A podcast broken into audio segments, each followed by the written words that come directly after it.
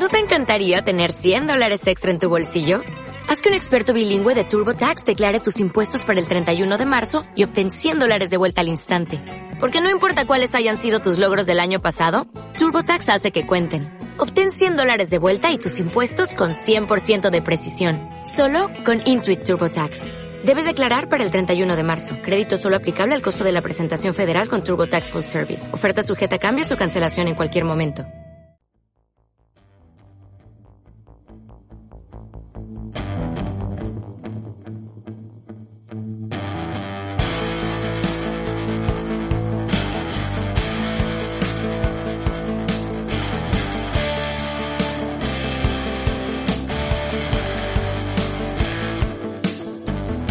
Hola y bienvenidos al quinto episodio del Condado de Maricopa.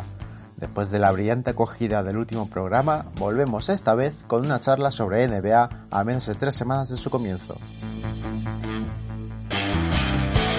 Sin lugar a duda, la NBA fue la competición que mejor se adaptó a los problemas que daba el COVID, creando una burbuja en Orlando. El esfuerzo que realizaron tanto organización como jugadores fue espectacular. ¿Qué nos espera esta temporada? Lo hablamos con Alberto Bellera y Sergi Castro. Empecemos.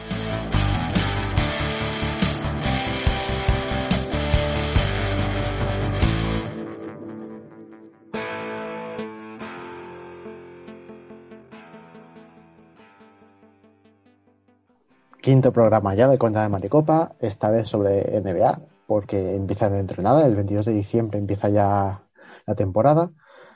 Para este caso tenemos a dos invitados, un repetidor y un novato. Empezamos por el novato, Sergi Castro. Hola Sergi, ¿qué tal? Hola, buenas, ¿qué tal? Eh, Sergi lo puedes encontrar en Twitter con arroba castrosergi5. Y el segundo invitado os sonará del debut del Corona de Maricopa. Vuelve otra vez aquí, Alberto Bellera, arroba 8 Bellera en Twitter. ¿Qué tal? Hola, buenas, ¿qué tal? Encantado de estar aquí, otro programa más, en este caso para la NBA.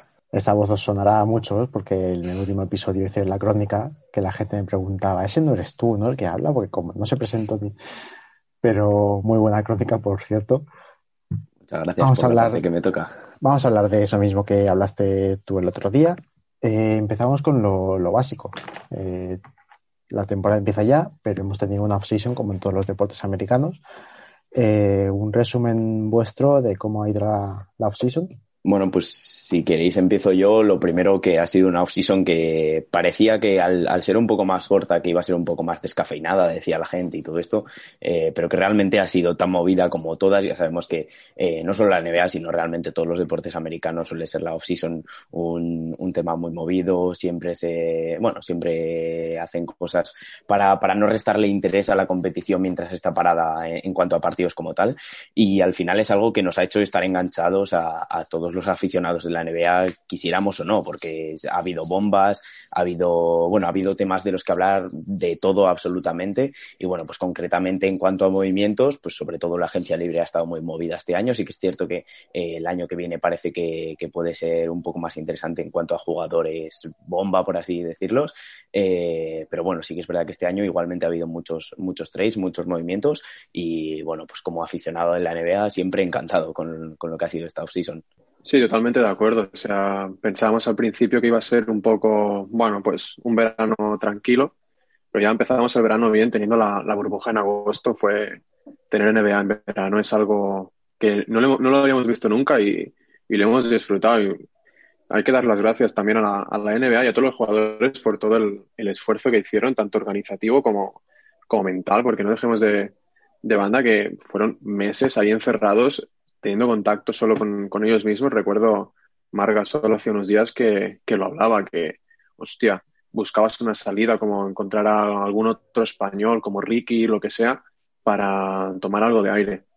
Y por lo que, por lo que es la, la off-season en sí, eh, bueno, quizá no, no, hemos tenido tantas bombas como un, un, verano normal, como se puede esperar, pero tampoco creo que las hubiésemos tenido si, si fuese una agencia libre como el resto. Hemos tenido movimientos como, como el de Westbrook, pero lo que decía el, el compañero, el, el, verano que viene pinta, pinta muy bien y hay que dar, hay que aplaudir a, los equipos y a la NBA por la, por la organización y, y el esfuerzo que han hecho tanto en, en el playoff como en, en, la agencia libre. Eh, hablando de la off-season, hace poco fue el draft. ¿qué nombres, para la gente que llega ahora o no ha estado pendiente del draft, qué nombres eh, tenéis vosotros en vuestra lista de que vais a seguir o que hay que seguir obligatoriamente esta temporada? Bueno, yo en mi caso, obviamente, como siempre suele pasar, los primeros picks, pues el de Anthony Edwards por, eh, por Minnesota Timberwolves es alguien del que se, del que se trataba como un chaval que, bueno, que parece como que puede ser tanto de rendimiento inmediato como de cara al futuro también podrá aportar. Siempre se suele, se suele tratar con esos dos tipos así, como generalizando mucho en el draft, se suele tratar con o un jugador que, que es de rendimiento inmediato, en este caso para los equipos que tienen un proyecto de corto plazo y que necesitan que el jugador que draften ya les rinda y pueda estar incluso de titular.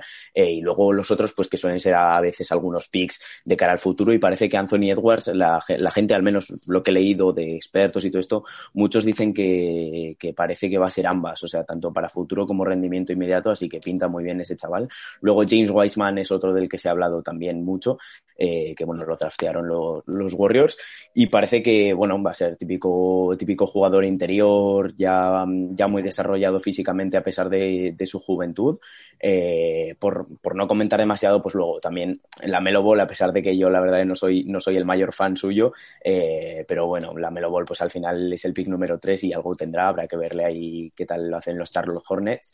Y yo también, en mi caso, pues personalmente uno que, que me había gustado Em, era, eh, bueno, la verdad es que se me ha ido el nombre ahora mismo, eh, no te voy a mentir, pero era el pick de los San Antonio Spurs, de, en el, además el, era el pick número 33, a ver si me acuerdo del nombre o lo buscaré ahora un momento, porque era, es el hermano, es el hermano de Trey Jones, no, de hecho creo que él, que él se llama Trey Jones, disculpadme ahora porque, porque no me acuerdo muy bien. voy a bajar el eh, sueldo, eh, si me di preparado. es que además siempre, siempre, tengo su nombre en mente y ahora mismo se me ha olvidado, no sé si es Trey Jones el jugador o su hermano que jugaba en los Minnesota Timberwolves, al, al, menos hasta, hasta donde yo lo recordaba. Y es un jugador, un base que jugaba en Duke, que yo lo vi en la temporada esta en la que estaba también con Zion Williamson, con RJ Barrett y todo esto. Y me gustó mucho su, su tipo de, juego en cuanto a base eh, que repartía mucho el juego y muy buen defensor. Y bueno, es un poco como mi apuesta loca, por así decir. Y además, pues que me parece que, que los Spurs encajarán muy bien. Sergi, ¿compartes opinión o tienes algunos otros en tu No, yo comparto totalmente. Yo quiero destacar, o sea, los dos nombres que seguramente atraen más focos, que es, por un lado, el, de Anthony Edwards, evidentemente el número uno del draft, por algo será. Y, como, decía Bellera, em, pinta que es una posible base para construir el, futuro de, de, Minnesota. Veremos a ver cómo, cómo se adapta y no solo cómo se adapta ahora nada más empezar, sino ese rookie wall que se le dice el, ese segundo año, tercer año, a ver si, si es capaz de superarlo. Si, si, lo hace con un buen nivel, yo creo que podemos estar hablando de una, una futura estrella importante de, de, la NBA. Y cómo no, después de los pocos que, que atrae la Melo Ball, por mucho que como jugador a muchos no, no nos convenza ni él ni el hermano, pero ostras, algo bueno deben tener si son capaces de, de montar tanto, tanto espectáculo, tanto foco alrededor suyo y que la gente lo compre, eso es lo más importante, la gente lo compra, veremos, igual nos, nos sorprende el, el nivel que muestra. Al fin y al cabo, la, la, NBA es puro espectáculo, tanto dentro como fuera de la cancha.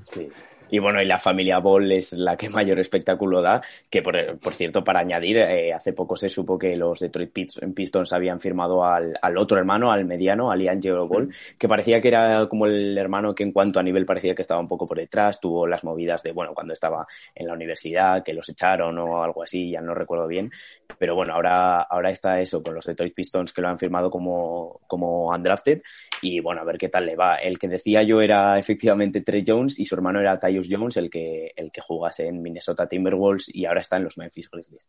Que no recordaba si era cuál, cuál de los hermanos era. No pasa nada.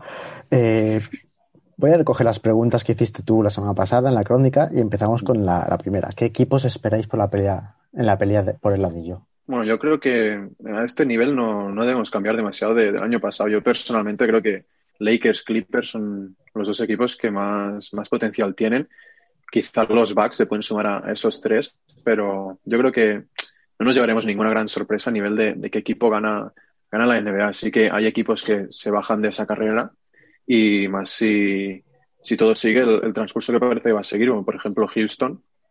Pero veremos, yo sigo apostando por, por Lakers y, y por Clippers y Bucks como los tres, los tres candidatos principales. Sí, coincido totalmente, la verdad. O sea, como dice, no ha habido ningún. Sí que es verdad que esta offseason ha habido mucho movimiento, pero no ha habido ninguno tan grande como para que cambien mucho las cosas. Y la verdad que estos tres equipos son los que parece que estarán más arriba.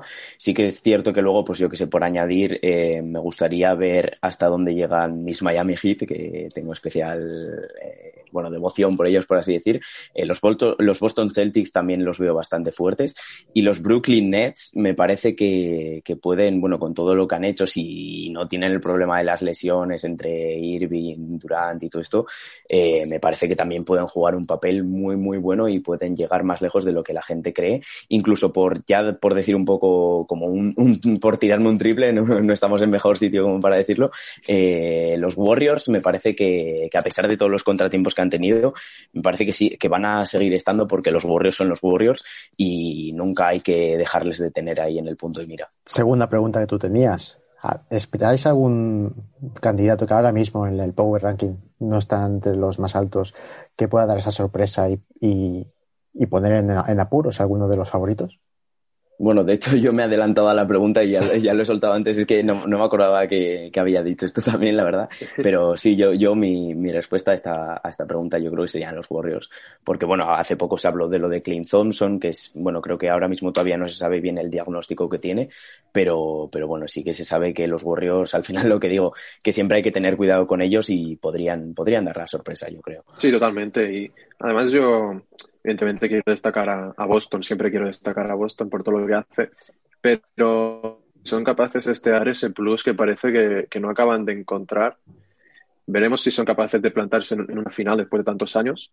Y después de lo que vimos a finales del año pasado, sí que hay un equipo que, aparte de ser muy, muy atractivo jugando, ha puede dar algún susto. No, no sé si llegará a conseguir alguna final o, algo, pero quizá los Phoenix Suns pueden dar partidos muy entretenidos y algún susto alguno de, los de arriba. Ya demostraron en, la burbuja, todo el mundo se, quedó alucinado con el, no solo los resultados, sino el nivel de juego que, podían dar. Y la misma pregunta, pero al revés. Uno de los que estén en los Power Ranking ahora en los primeros puestos, que no os dé del todo esa confianza como para estar ahí. Que digáis que posiblemente estén muy sobrevalorados. Bueno, yo... yo te diría... Dale, dale, Sergi. Sí, bueno, yo te diría que lo, he mencionado antes un poco por encima, pero Houston es un equipo que mucha gente le da, le da opciones, pero ahora ya menos. Pero viendo los movimientos que, ha hecho este, este verano y viendo que es muy probable que para la temporada que viene no tengan a, Harden y si lo tienen lo tengan a, un poco a disgusto, yo creo que no, no van a dar ninguna sorpresa. Creo que son equipo de, de playoff, a no ser que haya una, una, hecatombe, pero equipo de playoff, pero, pero poco más. No creo que vayan a, a conseguir plantarse ni, ni siquiera en, en, finales de conferencia. pasamos ya Sí, sí, dale, dale. Ah, por, por, por, concretar con eso, eh, yo con lo que dice Sergi de, de, los Houston Rockets, la verdad que coincido totalmente. Han tenido movimientos, pues que bueno, me parece que han salido perdiendo y ya está. Y luego, pues un, un candidato que he visto algunas veces en algún Power Ranking bastante por arriba y que sinceramente no coincido, a pesar de lo que me duela, porque simpatizo bastante con ellos, y son los Minnesota Timberwolves, porque bueno, sí que es verdad que han hecho una offseason que casi todo el mundo eh, bueno, cataloga como muy, muy buena. Eh, bueno, ya sabemos con la llegada de Ricky Rubio, que fue una bomba, eh, que de hecho a mí me ilusiona bastante el draft que, bueno, tuvieron el primer pick y todo esto, y parece que están reconstruyendo un poco el equipo, pero es que no sé, siempre me da la sensación de que siempre tienen algo por lo que confiar y al final siempre acaban cayendo abajo, eh, llevan muchos años de intentar reconstruirse y al final casi nunca realmente lo intentan, o sea, lo, lo consiguen, perdón, también muchos cambios de entrenadores y todo, y la verdad que es un proyecto que nunca acaba de salir, aunque me duela él, insisto, pero me parece que los Timberwolves no, no, tienen mucho futuro, al menos este año. Eh, hablamos de una novedad de este año, que es el play-in, que viene antes de los playoffs, que ahora Alberto mismo nos lo explicará bien, que es eh, un mini torneo, por decirlo así, que será del 17 al 21 de mayo, justo un día antes que empiece los playoffs. ¿De qué trata concretamente? Bueno, ya lo habíamos visto en esta pasada temporada sobre, sobre bueno, en, creo que recordar que fue en la conferencia oeste, eh, que trata sobre todo pues de que la última plaza de los playoffs, que no esté, mm, como que no esté definida del todo, eh, si no hay si no hay una diferencia suficiente entre el octavo y el noveno puesto, creo recordar que sería. Eh, bueno, estoy hablando un poco de memoria, si, si, me, si, si me equivoco en algo ya me corregiréis alguno porque no, bueno, ya digo, hablo de memoria. Pero bueno, sería básicamente que si entre octavo y noveno hay menos de X partidos, que bueno, en la, en la última temporada en la burbuja se hizo con la, con la cifra de cuatro, ahora no sé si la habían cambiado o algo, pero bueno, una cifra de, de números, de números de en cuanto al récord, por así decir. Mm, si no es esa, si no existe esa, esa diferencia mínima, ambos equipos, octavo y noveno, o incluso creo recordar que séptimo y décimo también podrían jugar la Haya, juegan una especie de mini torneo eh, a unas series que es algo, algo un poco innovador, que es al mejor de tres. Es decir, eh, pongamos el caso del equipo octavo y el equipo noveno, el octavo tendría que ganar un partido para, clase, para quedarse con la plaza de los playoffs. Sin embargo, el noveno tendría que ganar dos partidos. Es como eso, una especie de sería el mejor de tres. Ya os digo que ahora mismo no recuerdo muy bien si era séptimo contra décimo y octavo contra noveno. Creo que es lo que era, pero no estoy del todo seguro. Pero creo que era eso. Y bueno, si hay una diferencia de partidos entre ambos equipos. Bueno, es algo innovador. Veremos, lo, han aprobado por, por unanimidad los, los clubes de la NBA Mm, veremos, siempre hay que estar expectante ante estos cambios, pero se ha demostrado que la NBA cuando, cuando hace cambios a nivel competitivo no es mm, apostárselo todo, sino que lo hace estudiado y imagino que habrán tenido buenos resultados tanto de audiencia como de, de nivel los partidos que vimos en este verano. Y pueden ser partidos muy entretenidos que con mucho en juego sin tener que recurrir siempre a los equipos grandes para, para conseguir estarnos toda la noche pegados a, a la NBA. Yo aquí, si puedo añadir una cosa bastante breve, es un poco por ponerle una pega a este formato, que sí que es verdad que cuando se hizo en la burbuja me encantó, o sea, los partidos que hubo de play-in eh, fueron impresionantes en cuanto a la emoción y todo, y joder, al final eh, que lo hayan aprobado por una unanimidad es un reflejo de lo que gustó todo, pero también es verdad que es como que resta aún más valor al valor que tenía la, regular season en la NBA, que siempre se ha dicho como, no, es que la NBA, la regular season son demasiados partidos, eh, los equipos tienen demasiadas opciones y total, al final solo se juegan el entrar en playoffs o ya está, y tampoco mucho. Y además esta temporada que, que, veremos a ver cómo está el tema del público, pues igual incluso ni afecta el, el, ser, el quedar tercero o sexto, digamos, o cuarto o quinto. Entonces, quizás a mí hay una parte de eso que no me acaba de convencer por restarle un poquito de importancia a la regular season, pero sí que es verdad que luego veremos los partidos y las eliminatorias de play-in y nos encantarán. Entonces, al final, lo que se quita por lo que se da. Añadir un poco más de emoción al final de temporada, básicamente para, que, para evitar el tanking, supongo, para los que vean que no pueden entrar ya. Y yo lo veo bastante bien. Eh, justo al acabar el play-in empezarían los playoffs y el problema viene cuando se hacen las finales, en caso de haber siete partidos y que se larga al máximo, acabarían como muy tarde, es la previsión que, que tienen, el 22 de julio. ¿Qué supone este problema? El 23 de julio empiezan en Tokio los Juegos Olímpicos de 2020 en 2021. Eh, ¿Les va a dar tiempo adaptarse para llegar a los Juegos bien? ¿No van a ir los mejores? ¿Qué pensáis de, esto, que, les hayan puesto el, calendario tan cercano a los Juegos? Cuando para Estados Unidos el baloncesto es importante en los Juegos Olímpicos, no como en el Mundial. Bueno, yo sinceramente creo que no, no vamos a ver estrellas NBA en, en, los Juegos Olímpicos, al menos no aquellas que hayan, que hayan participado en, en playoffs, en series avanzadas de, de playoff. De hecho, la coincidencia de que sea un, un, día después de la otra, la mayoría de gente ya es consciente de que se debe básicamente a, intereses económicos de audiencia, de que no coincidan probablemente dos de las competiciones más grandes eh, de baloncesto a nivel, a nivel mundial. Pero vamos, de un día a otro no van a ir los, los jugadores de la NBA al, al, Mundial. Veremos con qué se presenta Estados Unidos, porque es la nación que sabemos seguro que va a tener eh, muchas de sus estrellas presentes en la, en la final de la NBA. Y también es interesante ver qué pasa con los torneos de, de clasificación, los últimos preolímpicos, que se realizan, si no recuerdo mal, a finales de, finales de junio, principios de julio. Ahí habrá todavía mucha más, muchos más jugadores que no, que no puedan asistir y muchas más, más selecciones afectadas por, por este, no enfrentamiento, pero por esta coincidencia entre, entre NBA y FIBA. Sí, no, lo que decíais, que es que al final, pues es un poco fastidiar a todas las selecciones y a todos los jugadores realmente también, en cuanto a, pues eso, que se pisen los calendarios, que si NBA, que si Mundial, Juegos Olímpicos y todo.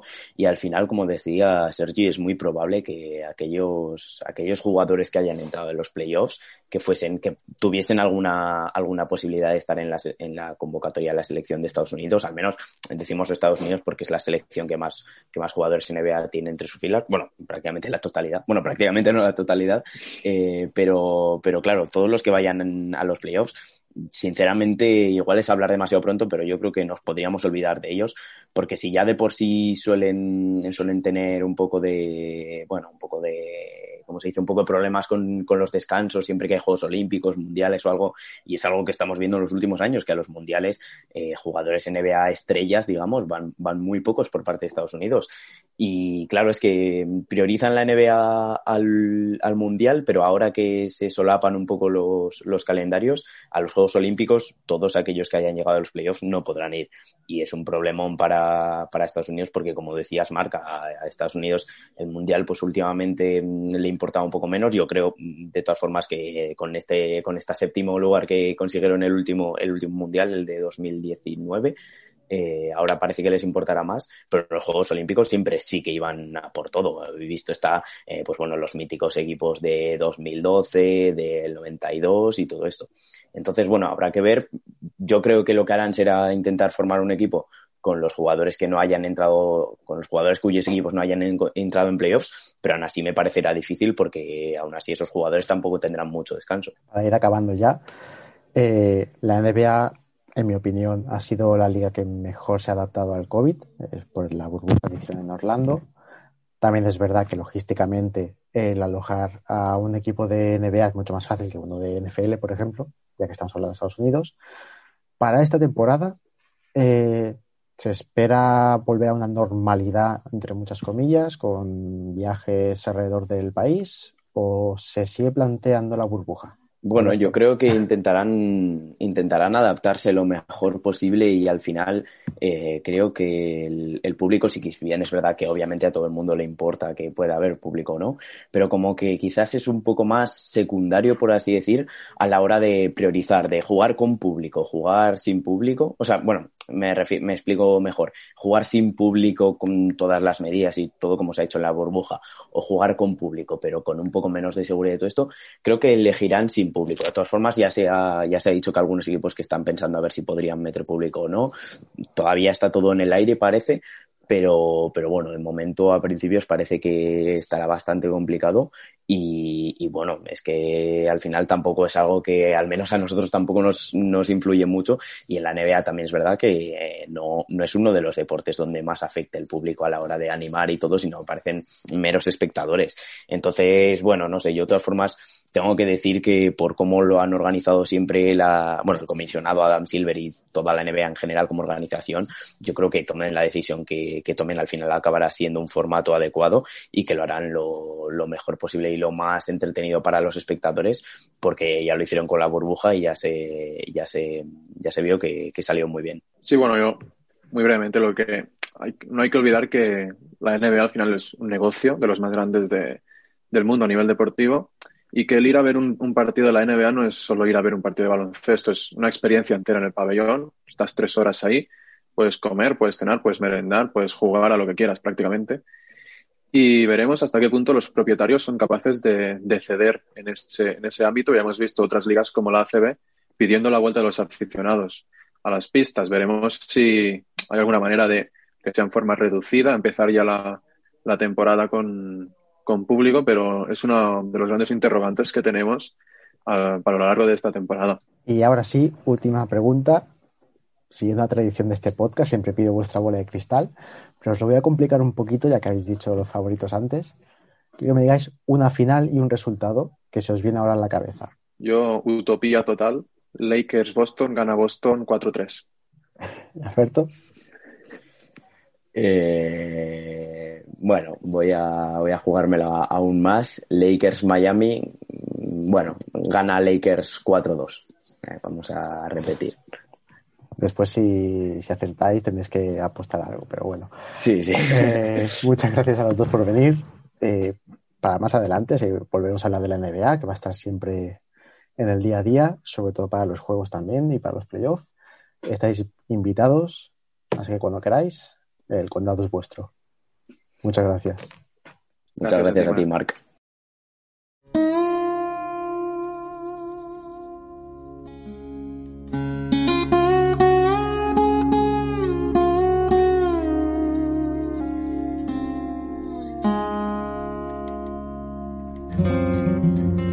Este fin de semana se realiza la última carrera de un mundial atípico en la Fórmula 1. Una temporada marcada por la improvisación y el COVID en la que hemos vuelto a circuitos de nuestra infancia como Imola. Una temporada en la que hemos visto a Hamilton alcanzar la leyenda de un tal Michael Schumacher. Hemos visto brillar a jóvenes promesas que apuntan muy alto, como Verstappen siendo el único que le ponía las cosas difíciles a Mercedes o Russell en el último Gran Premio de Shakir. Pero, sobre todo, una temporada en la que nos hemos llevado el mayor susto de mucho tiempo. Y no, lo de Grosjean no fue un milagro. Los avances en tecnología y seguridad han demostrado que el esfuerzo y sacrificio valen la pena. La semana que viene hablaremos sobre este mundial y qué es lo que nos espera para 2021. ¿Seguirá el dominio de Hamilton? ¿Algún equipo dará la sorpresa? ¿Quién será el rookie del año? Les habla Marc Alonso. Os espero la semana que viene en el condado de Maricopa. Muchísimas gracias.